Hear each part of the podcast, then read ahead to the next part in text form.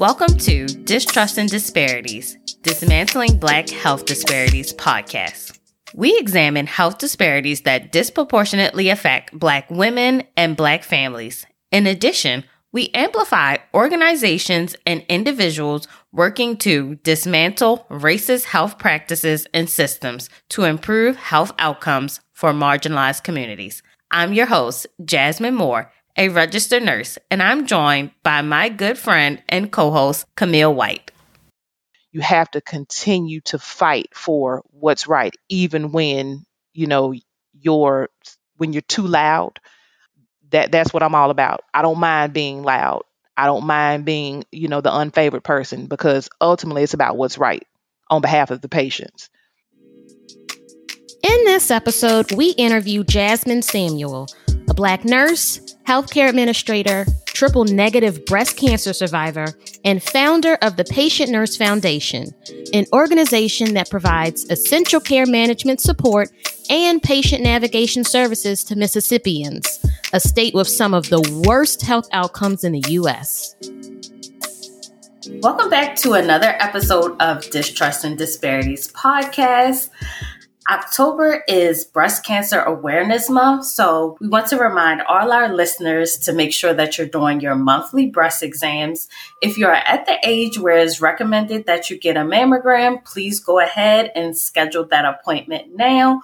Also, check in with the other women in your life to see if they are updated on their mammogram and breast screenings and other preventative care services. Let's start having these conversations now because prevention and education is a big factor. Thanks to improved therapies and early detection, breast cancer is becoming easily treatable. But despite these improvements, breast cancer is now the leading cause of cancer death among Black women, according to a new report by the American Cancer Society. Black women are now 41% more likely to die from breast cancer than white women, despite a lower risk of being diagnosed with the disease. And this is partly because Black women are more likely to be diagnosed with breast cancer at a later stage when it's harder to treat. But Black women have lower survival rates at every stage of breast cancer diagnosis. Many complex factors contribute to this gap in care outcomes, all of which are fueled by systemic racism that limits access to high quality cancer treatment. This week, we have a special guest with us here to share her story of resilience and advocacy. On today's episode, we have Jasmine Dupree Samuel with us. Jasmine is a distinguished healthcare professional, a resilient triple negative breast cancer survivor, and the visionary founder of the Patient Nurse Foundation. Born and raised in Jacksonville, Mississippi, she is committed to improving the health outcomes for patients navigating this treacherous healthcare landscape. I am here to just let everyone know the importance of preventative screening and just management of chronic health conditions amongst our population and those in the under- underserved populations. And we are excited to have you here today. So, we do want to start with our icebreaker. We ask all our guests that come on the podcast we want to ask you about your first encounter with a medical injustice or health disparity. It could be something that you or someone close to you experienced, or something that you read about that really stuck with you. One of the experiences actually is something very, very recent. Someone real close to me, my um, someone in my ministerial circle, the wife experiencing, you know, those when you first become symptomatic of anything, you kind of we we as a culture will either downplay, we're busy, we're this, we're that. Um, but nonetheless, by the time we go in to get an examination, there's that approach of either why did you wait so late or either if you are well versed it's almost like a, a, how dare you type of approach so this particular person went in and she is very well versed this person is an attorney, so she's able to articulate on her own behalf. She goes in for a procedure. And you should be either sedated or under some type of pain control for this type of procedure. Well, that did not happen. And she's still in the early stages of trying to figure out exactly what is going on related to these symptoms. So she undergoes this particular test, and it turns out to be an excruciating, painful procedure for her when it should not have been. And for that reason, she's now scarred. We still don't know what's wrong. We still need to go even further, move somewhere outside of our state, unfortunately, to find more in depth care. Well, by this time, we find the more in depth care, and this same or similar test is recommended. Well, guess what? We're we're ultimately fearful at this point because this procedure, which should not have been so scarring, so painful, was for her. She received no pain control, nothing during the procedure, sent home with nothing. And so now, even though she still needs to find out what exactly is happening with me, it's more fear over wanting to know what's happening because naturally she doesn't want to be hurt again. And ultimately, this person turns out, finds out that this is a cancer that has been giving her all of these symptoms. But this happens over and over again here in our state, but also around the world. If you are not able to articulate for yourself, or if you are able to articulate too well, we are often the victims of these medical injustices. And you know there's no one to speak up for you. And sometimes you don't know to speak up because you have that hope you have that trust that the medical professionals that you're seeking care from are going to have your best interest at heart. And so often that's not the case. Yeah you bring up a, a lot in that story. Just we want to teach people how to advocate for yourselves, but then if you come in and they perceive you as a threat or that you know too much, it's like, are they taking this against me? Because, like you said, the procedure it shouldn't have been painful. You know, the proper amount of anesthesia should have been administered because this is supposed to be like a routine test. So it's like, why right. wasn't that done? and now you have this fear and you know it just can de- cause so many like you said the biggest thing is trust. And also, this is a big part of like some delay in care and things like that. And pain is still a big issue in health disparities and just the discrepancies and how it's treated and managed. And just this perception still persists that Black people don't feel pain the same way. It's sad that in 2023, we're still dealing with this issue. Absolutely. Thank you for sharing that with our audience. So, we want to talk about your career a little bit because it's always inspiring and encouraging to speak with other nurses in the healthcare field. So, what inspired you to become a nurse and to enter the healthcare field? I would say that that goes back to um, watching my mom take care of my grandmother. Uh, my grandmother had Alzheimer's disease she and my grandfather lived independently for a large portion of my life, but ultimately um, they wound up having to move into the home with myself, my brother, my mom, and dad because their health was declining. And I watched my mom make some big sacrifices when taking care of my grandmother. My mom is a dedicated educator.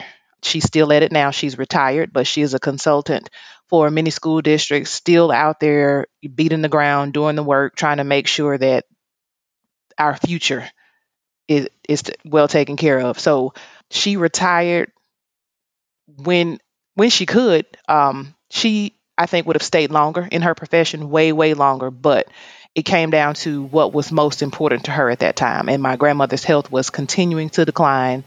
So uh, she retired right around the age of 40. She had at that point she had already put in her 25 plus years in education and her mom's health and her father's health was more important to her. And so I got that first time hands-on experience and naturally as a adolescent girl you feel like all of your childhood is being snatched away. Well, you know, my friends are getting to go here and they're getting to do these things, and I have to stay and help with grandma or watch grandma while you go and run an errand. But in the grand scheme of things, it all makes sense to me now.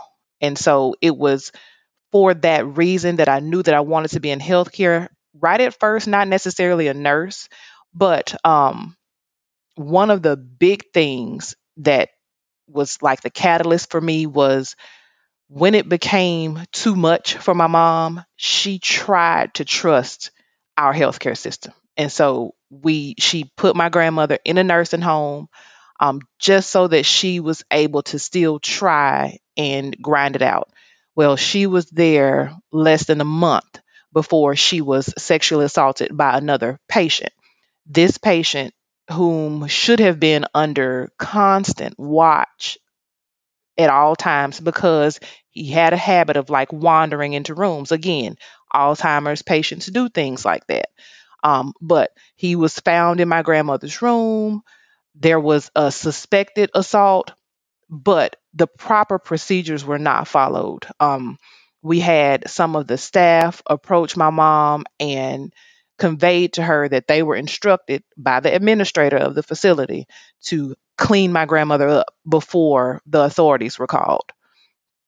So you're talking about it that that's a major injustice, but it's the fact that had those people not had the courage to speak up, it would have just been another thing swept under the rug. And you know, we went back and forth in court and the whole nine, but you know, it became more important to just care for my grandmother. So naturally, we brought her back home after that short stay, and she lived out the rest of her days with us at home. And she lived for a long time after that. But it's just the fact that you would have someone who is in a position of trust that you expect to have integrity. Um, they did not.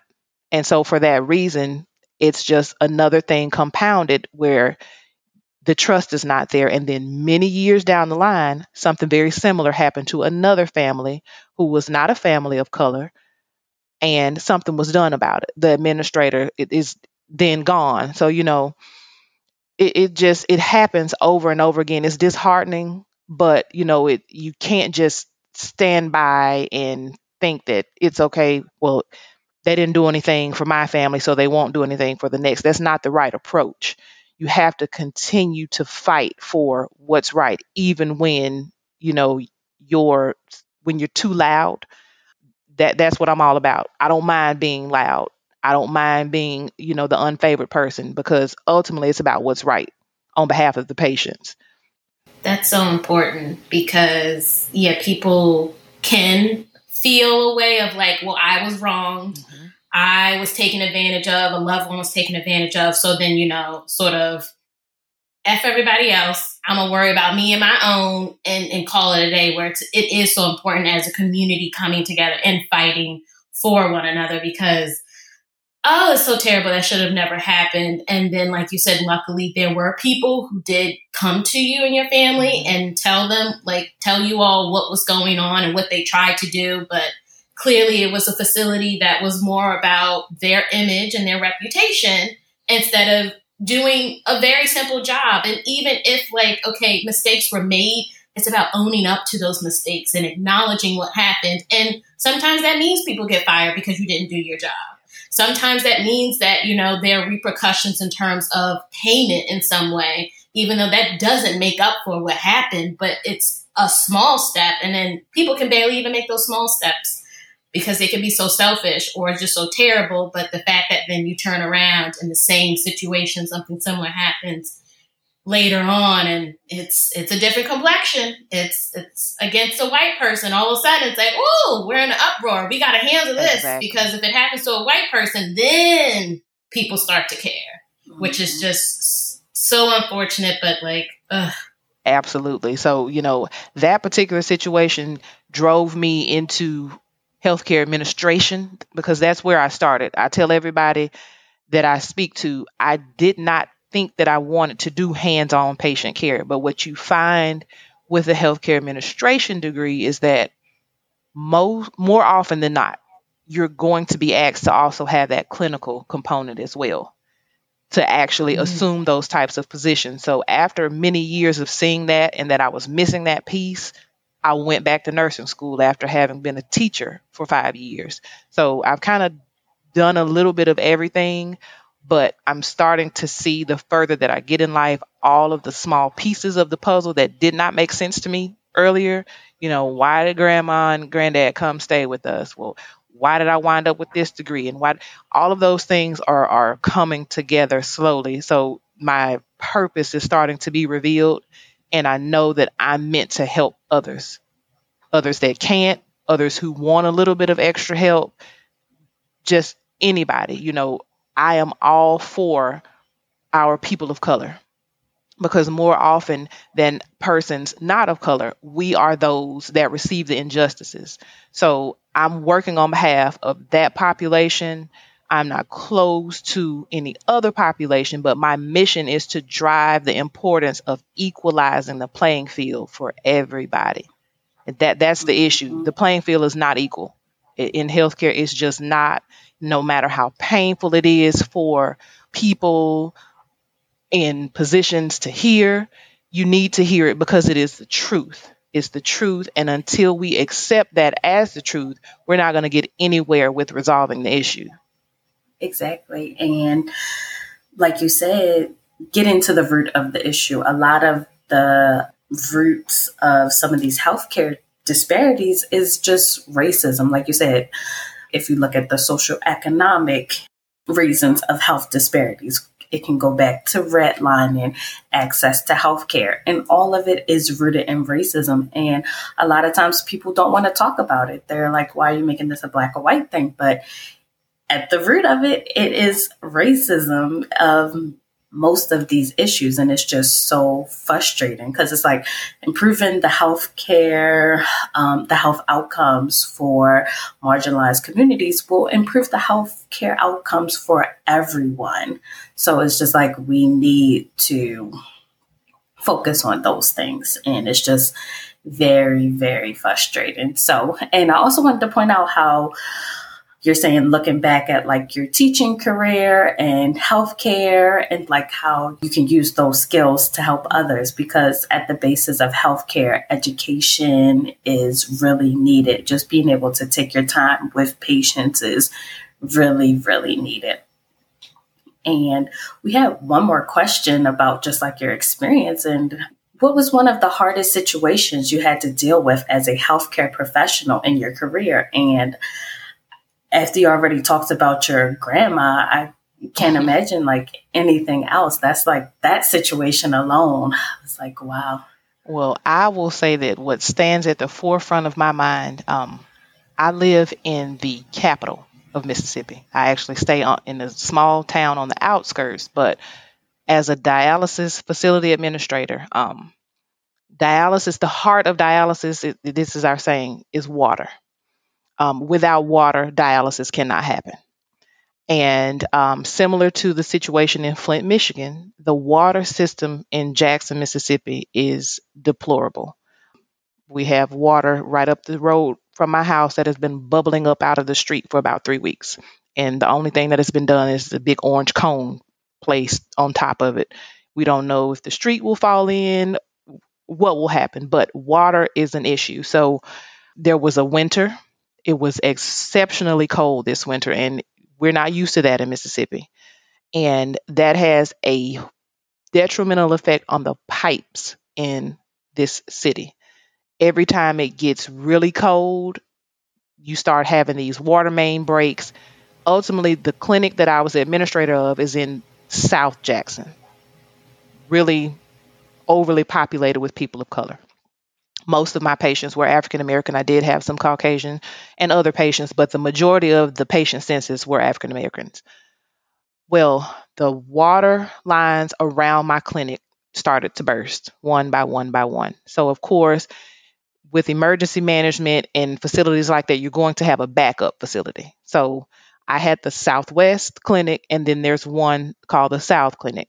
Well, when my water system went down, that meant that myself and my secretary, at the drop of a dime, had to formulate a plan to basically facilitate these people over to our sister clinic. That meant staying late. We had to rearrange transportation because the majority of your patients that come to dialysis are not driving themselves. Their families are bringing them, or they're coming by way of Medicaid transportation, something like that. So the clinic that we went to, mind you, they are also a functioning facility, but they were at the time a three day a week clinic. They only were open on um, Mondays, Wednesdays, and Fridays. Most dialysis is three days a week. My clinic was a six day a week clinic. So what we had to do was devise a plan on the days that that facility was closed to get our patients there and get them dialyzed because a patient cannot go without their dialysis. Um, this clinic is up on a huge hill. Mind you, I said it is exceptionally cold. So now we're dealing with an icy hill and that whole nine. That went on for about a month where we had to continue to figure out how to get these patients to this clinic, get them dialyzed, and you know, you run into different things like clotted accesses and all types of things. Uh, you know, my ride can't get me there today. So there were days that we had to infiltrate that clinic when they were up and running and still get my patients taken care of. So, I mean, you're talking about stressful? That was the most stressful thing that I have ever had to do as a healthcare professional. We made it work. We came out on top. Everyone got their treatments. No one wound up in the hospital, but all because of an aging, unmaintained water system that continues to be a problem today. It's just, it's amazing that something as simple as water, and I mean, we have the little town that I live in is attempting to buy the water pipes in our town from the city of Jackson so that improvements can be made. But it's a it's become a political thing, the back and forth. They don't mm-hmm. want to sell the pipes. They want it should not be politics when you're talking about lives. It really shouldn't. That like that's like just the tail end, the perfect way to sum it up because it's water. Exactly. And it's like our water infrastructure in this country is trash.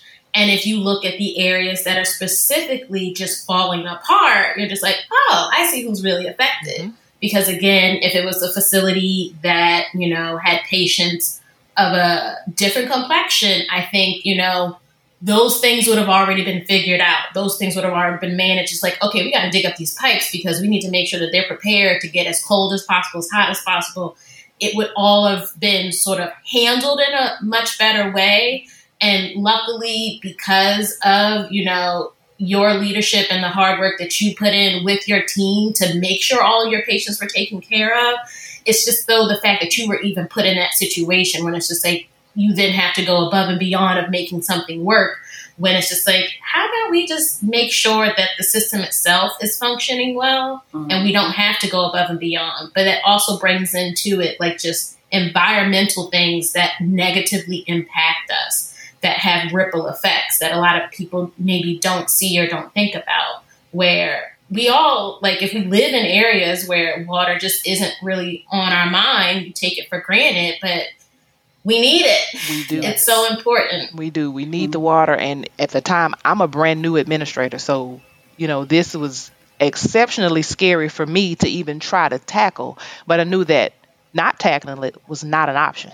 So we had to get it mm-hmm. figured out. And if you go just a few miles up the road out to our neighboring city of Madison, Mississippi, everything is beautiful. The water system is, is great there but you come a few miles in and you the to see the difference is absolutely amazing and it's it's disheartening it is so disheartening my dad was born and raised here and um I don't remember which one of you said at the beginning. I actually was not born um, in Jacksonville, Mississippi. I was born in Oxford, Mississippi.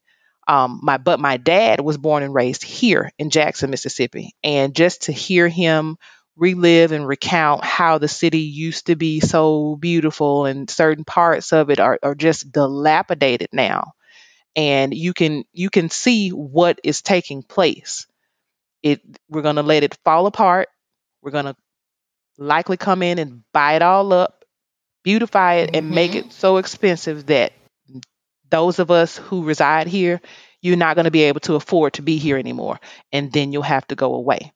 But right now, while we're having these effects on our population and we're seeing these chronic diseases kill people, when it does not have to be. It comes down to things that are so simple, like you said, education. If we would just take the time to educate, you would be amazed at the difference that you see. Have you checked out our website? There you can find all of our episodes and show notes.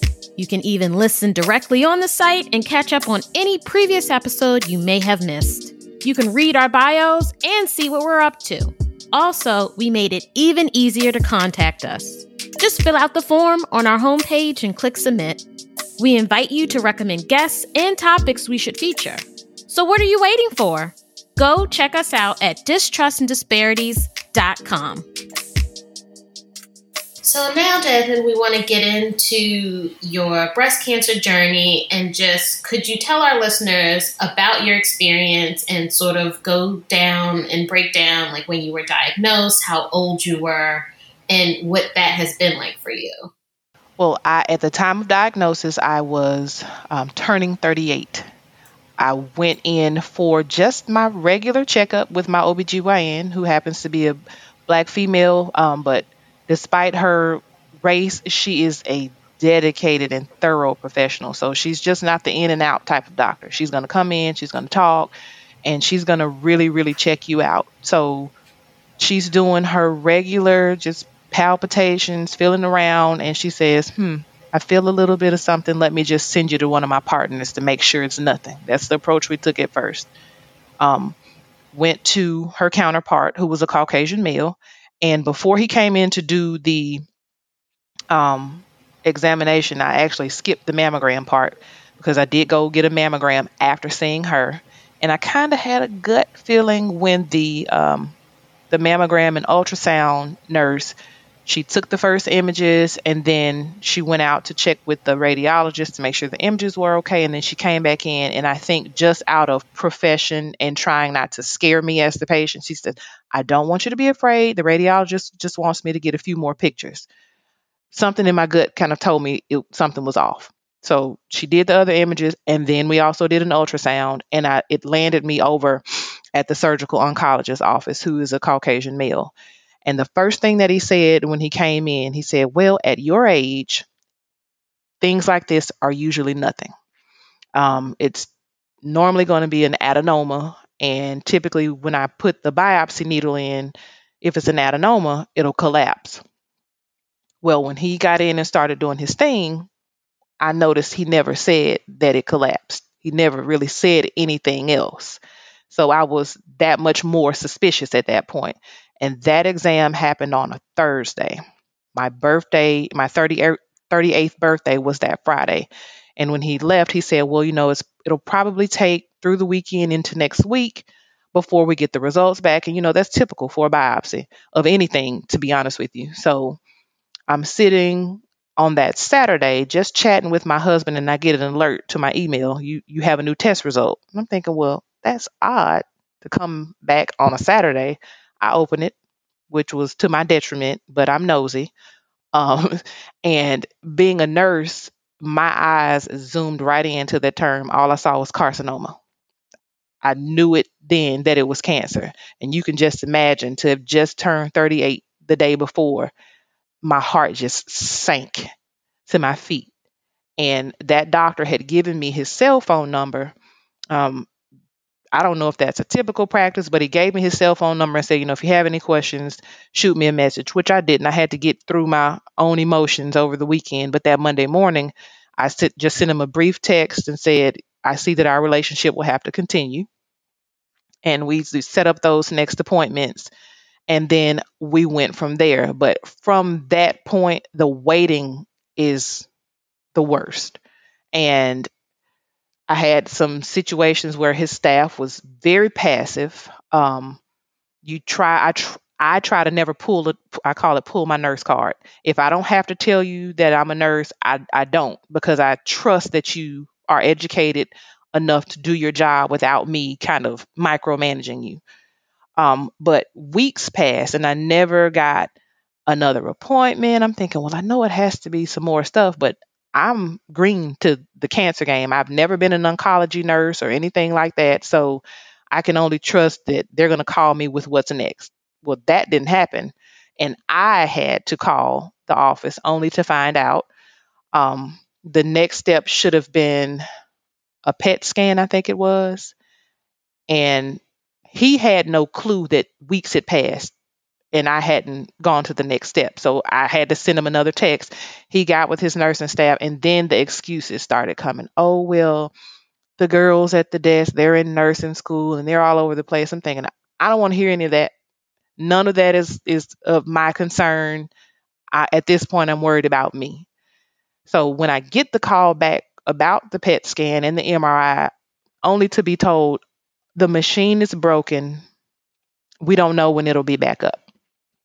I'm thinking, you're telling me in the capital city there's one MRI or PET scan machine? You have got to be joking. But whatever hospital they partner with, the machine was broken. And the estimated time frame for the part to be in was 30 days or greater. It was at that point that I made my decision. I'm going to MD Anderson for for the rest of my care. Um, as much of my care as I can get at MD Anderson, that's where I'm going because all trust was lost at that point. Because if I'm having to step in and basically be the overseer of the scheduling of my appointments and what's next, I don't really trust that you know what you're doing. So ultimately, I wound up with the medical oncologist. I got my chemotherapy and everything here at home, but that just was that experience was even worse. But just the beginning from examination to diagnosis was enough of I mean it was it was like a monster. And the whole experience I had to become in charge of making it a positive experience for me. But then my heart goes out to someone who doesn't know how to turn it around for themselves. I have the ability, but I look around the waiting rooms in these places and I can land my eyes on and hear those people who don't have that same ability. But who am I to step in on their private time and you know their their healthcare information? But you can hear from room to room, they're not really being given anywhere to turn. When you get cancer, you already don't know where to turn. You just you you become lost in the diagnosis itself but you know you expect the healthcare team to kind of guide you and that is where we're broken. We're broken here and clearly we need some help fixing it. So i'm trying to be one of the pieces that helps fix it for those people who don't know what to do or where to go. Yeah that's very frustrating. Like so many obstacles and roadblocks just in your way. And like you said, if you don't have that healthcare background and mindset to know like something is supposed to be next, like what are the further steps, like even being able to look at your test results and it's just very sad. And like you said, so many patients they trust healthcare providers to have their best interests in mind. So that's very frustrating that nothing is being done and you're diagnosed with cancer and you're trying to navigate a system just blaming it on you know the nursing students and this and that. But it's like your first job is you know you're to schedule patients and things like that. So it's just very frustrating and very disheartening. So I have a question. In your treatment, when you were getting treatment in, in the diagnostic phase, when did they tell you that you were diagnosed with the triple negative breast cancer? So, the triple negative diagnosis comes from the, the well, the breast cancer type comes from the surgical oncologist. Um, that's for me, that was the Caucasian male. Mm-hmm. Um, and to be honest with you, that too came in the form of a text message. um, I, I sometimes think backward and I say to myself, maybe he took that type of approach because he knew he knew that I was a nurse. Um, and it was like once he knew that portion, his mindset was that, oh well, she gets it. So I'll just kind of blow through here and pass a couple of pieces of paper, send out a couple of words. So I had to do my own research once I found out the type. Um, I, I don't know if I still have the message, but all it said was it's triple negative. Well, when you do your research on triple negative, you find out that triple negative breast cancer is the most aggressive form of breast cancer there is. Um, and the rate of it is so much higher in Black women than it is in any other race. And there is no concrete research out there currently that says what the direct causes of triple negative breast cancer are, but they do find that stress is one of those leading risk factors. And as Black women, stress tends to be a large part of our lives. We're, we're moms, we're sometimes single mothers uh, raising lots of children, maybe other family members' children. We tend to have and carry a lot of responsibility. Um, and sometimes there's nothing that we can do about it. Mm-hmm. And I often wonder, did I do it to myself? Is what I sometimes question. Is there something that I could have done differently? But you know, you can't go backwards. The shoulda, coulda, wouldas. You can't change it. But that triple negative portion scared me to death. I instantly, my first thought after researching the diagnosis was, I'm going to die. Because you read how aggressive it is, Mm. and then you find out the treatment plan for it and you get the most aggressive form of chemotherapy you're going to lose your hair. You know there's some chemotherapies you don't lose your hair and they have all this fancy stuff out there now where you can cold cap put this little i call it a helmet on your head but it's like an ice block that you put on top of your head that's supposed to help you keep your hair or not lose as much hair but you pay for it out of pocket. It's a couple of thousand dollars, absolutely not worth it for me um, because it's just hair. But, you know, I do understand those women out there who get diagnosed with breast cancer, and that's a huge part of it for them. Losing their hair sometimes is a bigger obstacle than the chemotherapy itself. For me, it was not. But finding out that I had triple negative, I thought it would be a detrimental thing. But ultimately, in the long run, it turned out to be fine, but it was mind over matter. Once I changed my mindset Mm. of I'm going to die, my mindset changed from that to you can either have cancer or you can let cancer have you.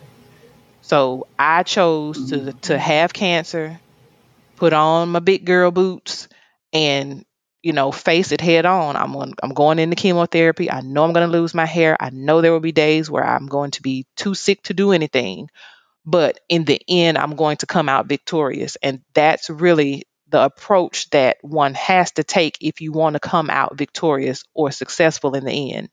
You just have to know that it's just a thing. It's just a thing that you can't let matter more than your own life. Yeah, the mental part of it is is huge and so important because having that positivity that really will provide you with strength and will help with the fact that you know stress is a huge factor that can help then lessen some of the stress that you might feel and you're going into it going like it's a battle but like it's a battle that can be won Absolutely. And more research is being done looking at Black women and breast cancer and just how to go about treating um, breast cancer in Black women.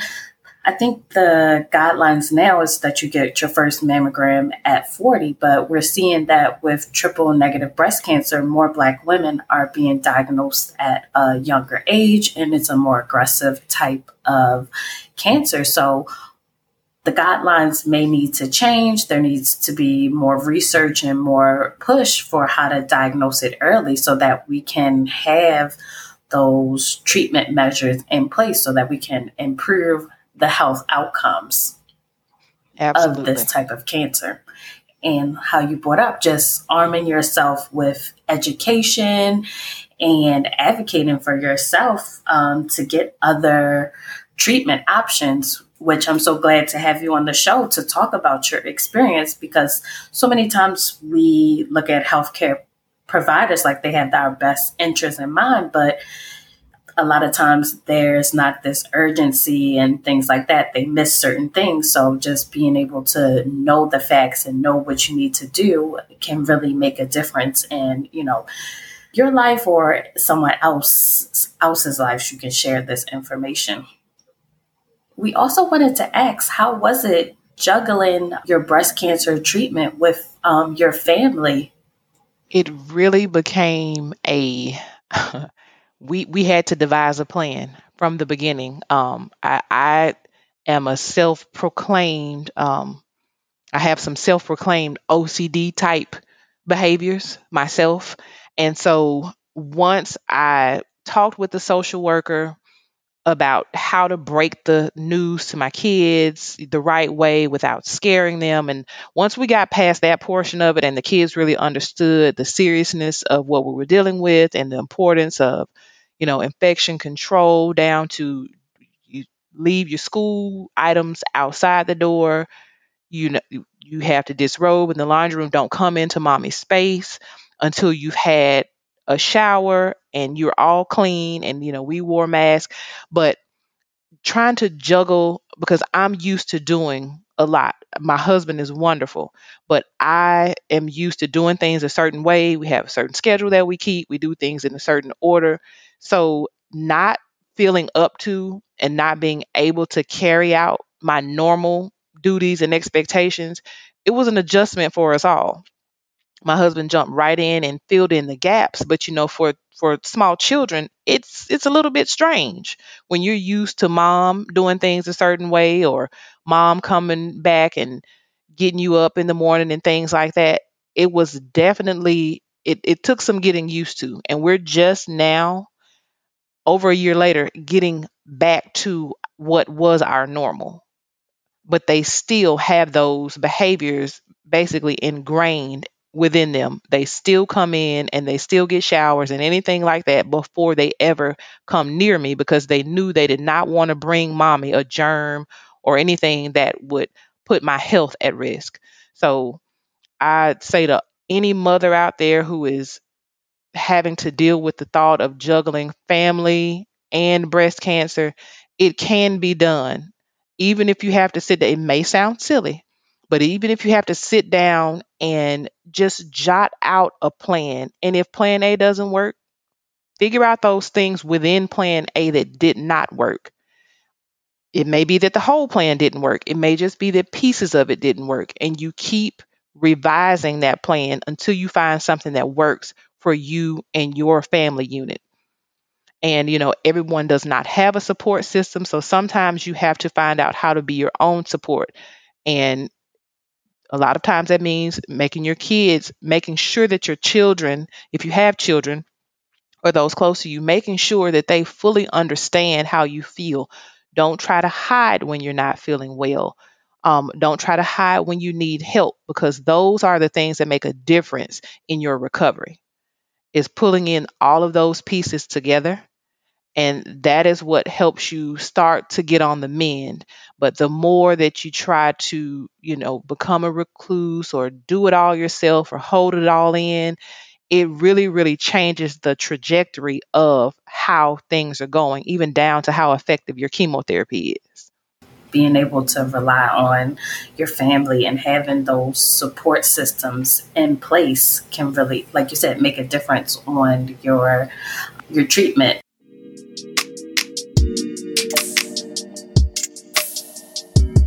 And also, can you talk to us about your experience at the um, treatment center? My experience at my treatment center, um, lots of the nurses were wonderful. However, the facility itself, when we talk about the, I call it like the physical plant. That's what we called it when I was in healthcare management. So you're talking about down to the chairs in your lobby and, you know, how clean your floor is and just the overall appearance of the facility itself in this particular my particular clinic um, is is within um, like a wing of a hospital. So you know it, it's its own separate entity. So the at first glance everything looks well um, however the more you go because you know with chemotherapy they become like your family. You're there every week a lot of times sometimes multiple times a week depending on what you have going on. Um, it, it's something that I giggle about now, but it it is it was so frustrating to see it when I was there. There was a piece of candy corn, yes, the kind that you eat, underneath a chair in the lobby.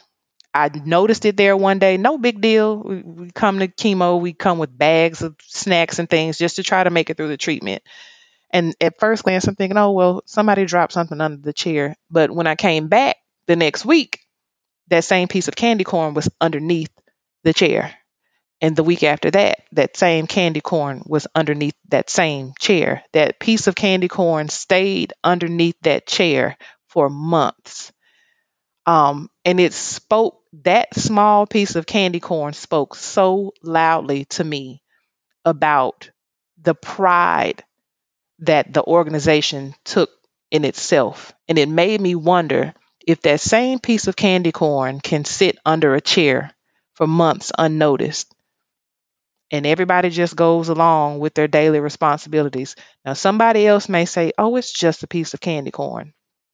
But as a patient dealing with cancer, if you can't pay attention to a piece of candy corn under a chair, I wonder how well are you paying attention to me and my symptoms, or are you just blowing past me and just hanging that bag of chemo?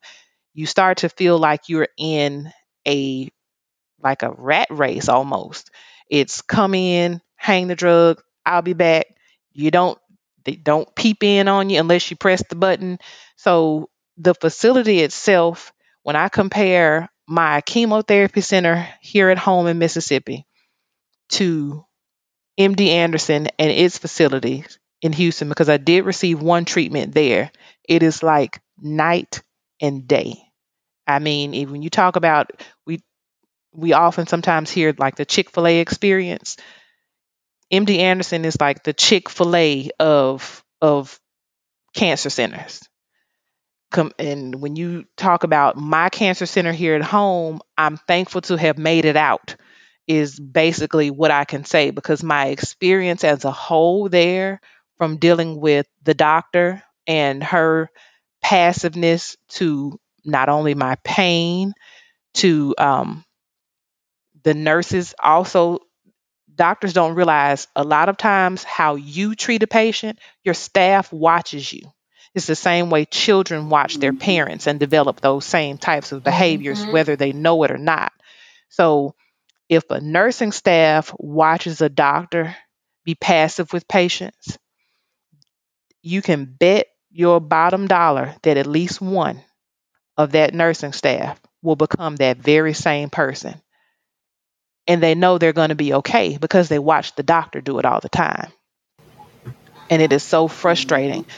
And so, you know, there were situations where I would have to point out, you know, no, I want you to clean that chair before I sit in it.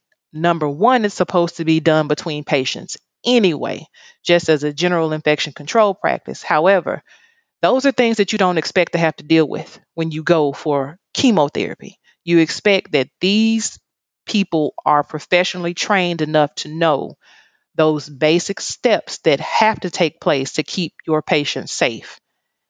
And if you can't pick up a piece of candy corn, and I know that's typically something in the lobby that's handled by a janitorial service, but it's just the mere fact that you, you could almost see, you know, when you vacuum at home, if you're vacuuming underneath a chair, and you don't really bend down to look underneath it to make sure you don't need to move the chair to get all the way to make sure that you have effectively done the job, it really made me have that kind of side eye type of approach. I'm thinking the candy corn lives here. And I mean, literally on my last day going to the clinic, I took a picture of that piece of candy corn and I told it goodbye. And I didn't want to see it anymore because it was still there. I even told the staff at the desk when I checked out, I said, make sure I'm making sure that I tell the candy corn goodbye. And they all had a strange look. And I just said, yeah, that same piece of candy corn has been under that same chair for months. And all, you know, you get the bulgy eyed look like, well, I shouldn't have even had to bring that to anyone's attention, but I did. And like I said, I get a giggle out of it now, but it is it's just it's sad. It really is. And I want for my state, I want us to do better. We can do so much better than we're doing. And we just, from what I see, we just choose not to. And it's about challenging like the status quo. So many people are just going through the motions and just giving like the bare minimum. But um, here, at the healthcare system, we really could be improving on health outcomes patients experience. And like you said, starts with leadership, um, how your doctor, if your doctor, like you said, is passive, then the nurses are like, oh, this is not a big deal, it's whatever.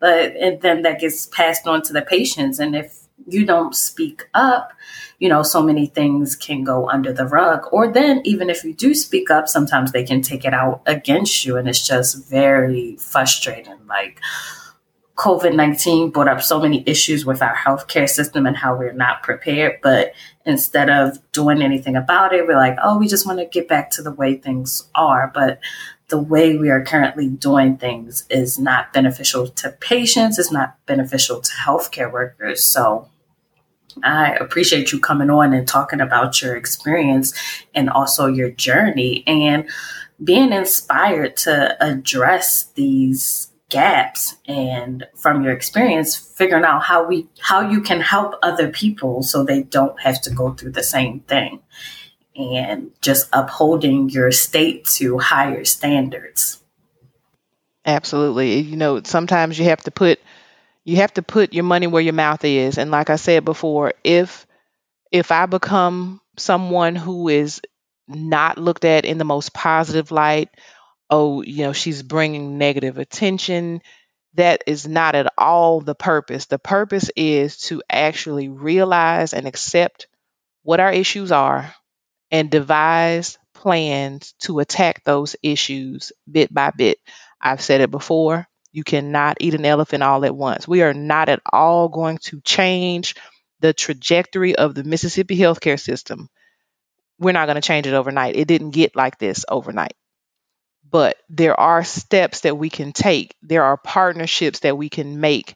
There are realizations that we can actually accept, and we can make that change if we are willing to actually commit to it. So, you know, it's whoever I have to talk to. You, I have to start small. You know, we're in the we're in the grassroots portion of getting this thing off of the ground.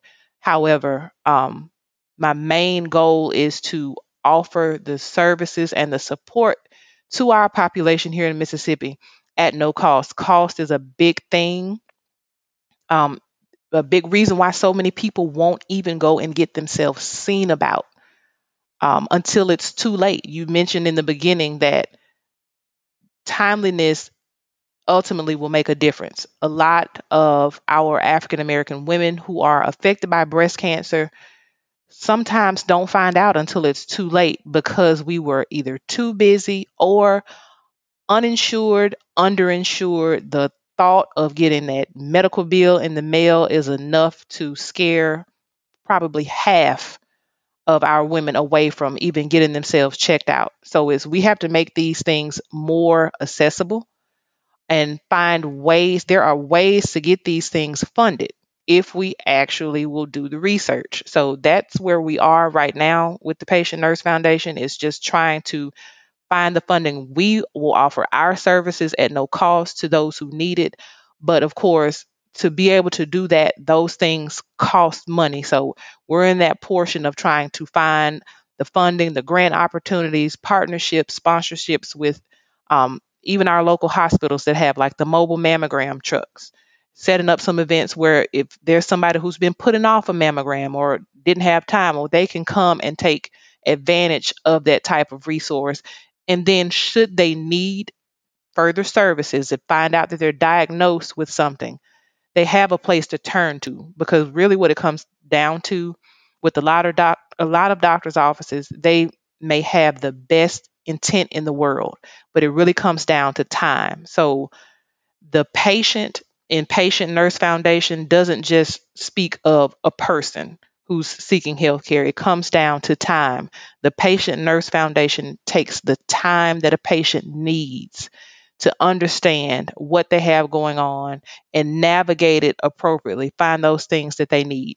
So, we're just looking to be a support to our healthcare providers here in the state, um, not trying to work against anyone, any particular population.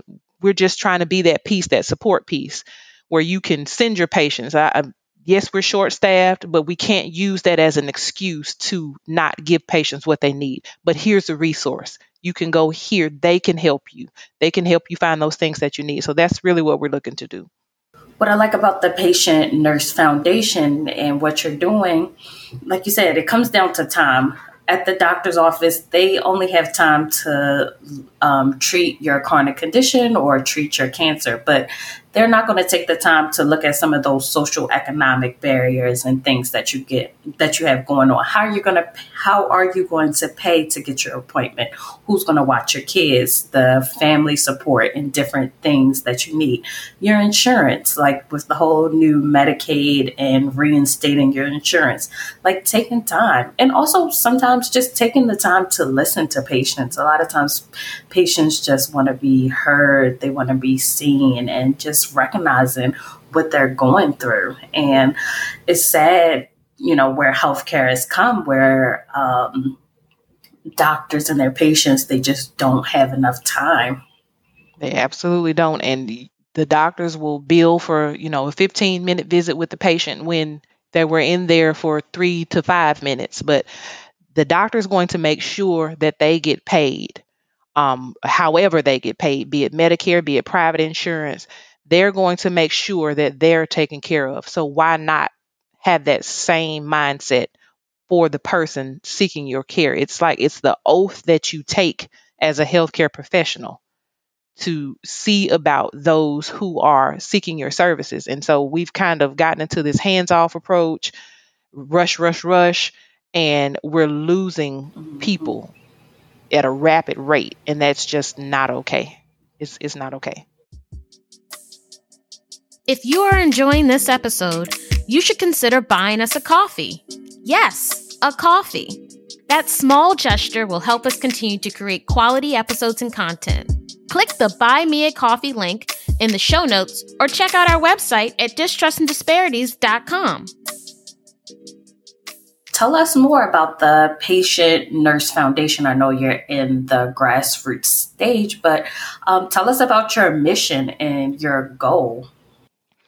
Well, our mission ultimately is to empower the people of Mississippi. Now, of course, you know, we want to have this large scale. We'd love to help everyone across the nation, but we see where we are here. So you have to have that starting point. Mm-hmm. So we want to empower the patients of Mississippi, but ultimately, we want to provide equity in healthcare for everyone here black, white, blue, purple and we don't want it to be based on how much money do you have, how much education do you have. None of that should matter. We want our patients to be able to manage their cancer or their chronic condition from a whole person, whole patient standpoint, not just okay, well you you have cancer, we're just going to deal with the cancer like you just pointed out, like the socioeconomic piece. You have to be able to dig deep and figure out what type of barriers patients have to these diseases and disorders. Those are the things that are going to make the difference. So we are dedicated to digging deep, working with the whole person, the whole patient to try to navigate these complexities and get Mississippi from being dead last in the majority of our health indicators across the country. We're just, just trying to drive the change, change the mindset. I love your mission and what you're doing. Can you tell our audience how we can where we can find more information about the Patient Nurse Foundation and also how we can support your goal and mission? As it stands right now, all of our social media handles are more or less under construction. Um, we want to make sure that when we get those things out there, that they contain the appropriate information to inform and let people know where to go and who to contact to be of support to find that peace that you may be looking for. But right now, anyone who is either seeking resources, education, or just wants to get in touch to find out how they can help the mission of the Patient Nurse Foundation, I can be reached at jsamuel at patientnursefoundation.com. So J Samuel, no S on the end of Samuel. That's a common uh, misconception. So J S A M U E L at patientnursefoundation.com. Um, and any questions, concerns, um, any wants to sponsor or support, provide resources can be sent there, and I can get back to you typically within 24 to 48 hours to figure out how we can team up, um, where there is a need. Um, and just we're, we're going from there. We're starting with just an email. Um, as phone contact is 662 889 7258. And then all of those social media handles and the link for our website. We're looking to get that up within the next seven to 14 days. So it is under construction. However, um, we want to make sure that we have all of those pieces in place. Not perfection, but at least enough information so that people can take advantage of those services that we offer or look to sponsor our mission or just figure out how you can jump on board and help out. I mean, I'm just one nurse, but think about what a force of nurses could do. So, you know, in your free time, if you are a nurse anywhere in the country, but especially our Mississippi nurses, if you're if you would like to help, shoot me an email and we can figure out ways to partner, get some community events going, go out into some of these um, health fairs and things that are taking place, and just figure out how we can help out on this mission for a better Mississippi what you're doing is needed and we need more programs and more nurses out there you know trying to challenge the status quo so we're so excited to have you on our show to share your story and just also to share what you're doing i'm very excited and just to close out the interview, we're just going to ask you some quick questions. Can you tell our audience where you are in your treatment journey? I have completed um, 16 rounds of chemotherapy. I had a double mastectomy, and I am currently in what is deemed the reconstructive phase. So we're basically rebuilding my body. I chose from my body. Um, so I'm using my own body parts to to reconstruct. So we're just basically, I call myself a walking jigsaw puzzle. So we're rearra- we're rearranging some things. Um, to try to make me back whole. I chemotherapy is over, immunotherapy is over, but we're currently in the reconstructive phase. We have another surgery coming up in November, but I'm on the back end of things, but it is still all fresh in my mind with the chemotherapy and the effects. But I just want to make sure that anyone going through it who is in the thick of it be encouraged. Um, sometimes it's hard to hear that oh, you're so strong or you got this. Sometimes those things can be more frustrating to hear because you feel like the person that is saying it doesn't understand. But coming from a person who's been through it, who's currently still in it, just be encouraged. Be encouraged in your positive moments and in your weak moments. Go through that as well because all of that is what will make you come out victorious in the end. Process it all, accept it all, write, journal, color, anything that helps your mind through it. Just don't stay in those dark spaces. Sometimes we have to go into those dark spaces to be able to gradually pace our way through it, but don't stay there. Be encouraged, and more positive days will come. And before you know it, it'll be way more positive days than those bad days. I think we'll end it on that note because that is excellent, and all of us can take that advice. And Jasmine, we're so happy to have you on the podcast. Um, we want, like you said, we want to uplift your mission, and if there's anything we can do to help promote the Patient Nurse Foundation, let us know. And thank you for coming on as our guest. Thank you, ladies. Thanks for listening to this week's episode. If you would like to suggest a topic we should discuss or share your own personal story, email us at distrustanddisparities at gmail.com. Don't forget to subscribe wherever you listen to podcasts. Please rate, review, and follow us on Instagram and Facebook at Distrust and Disparities and on Twitter at DistrustPod.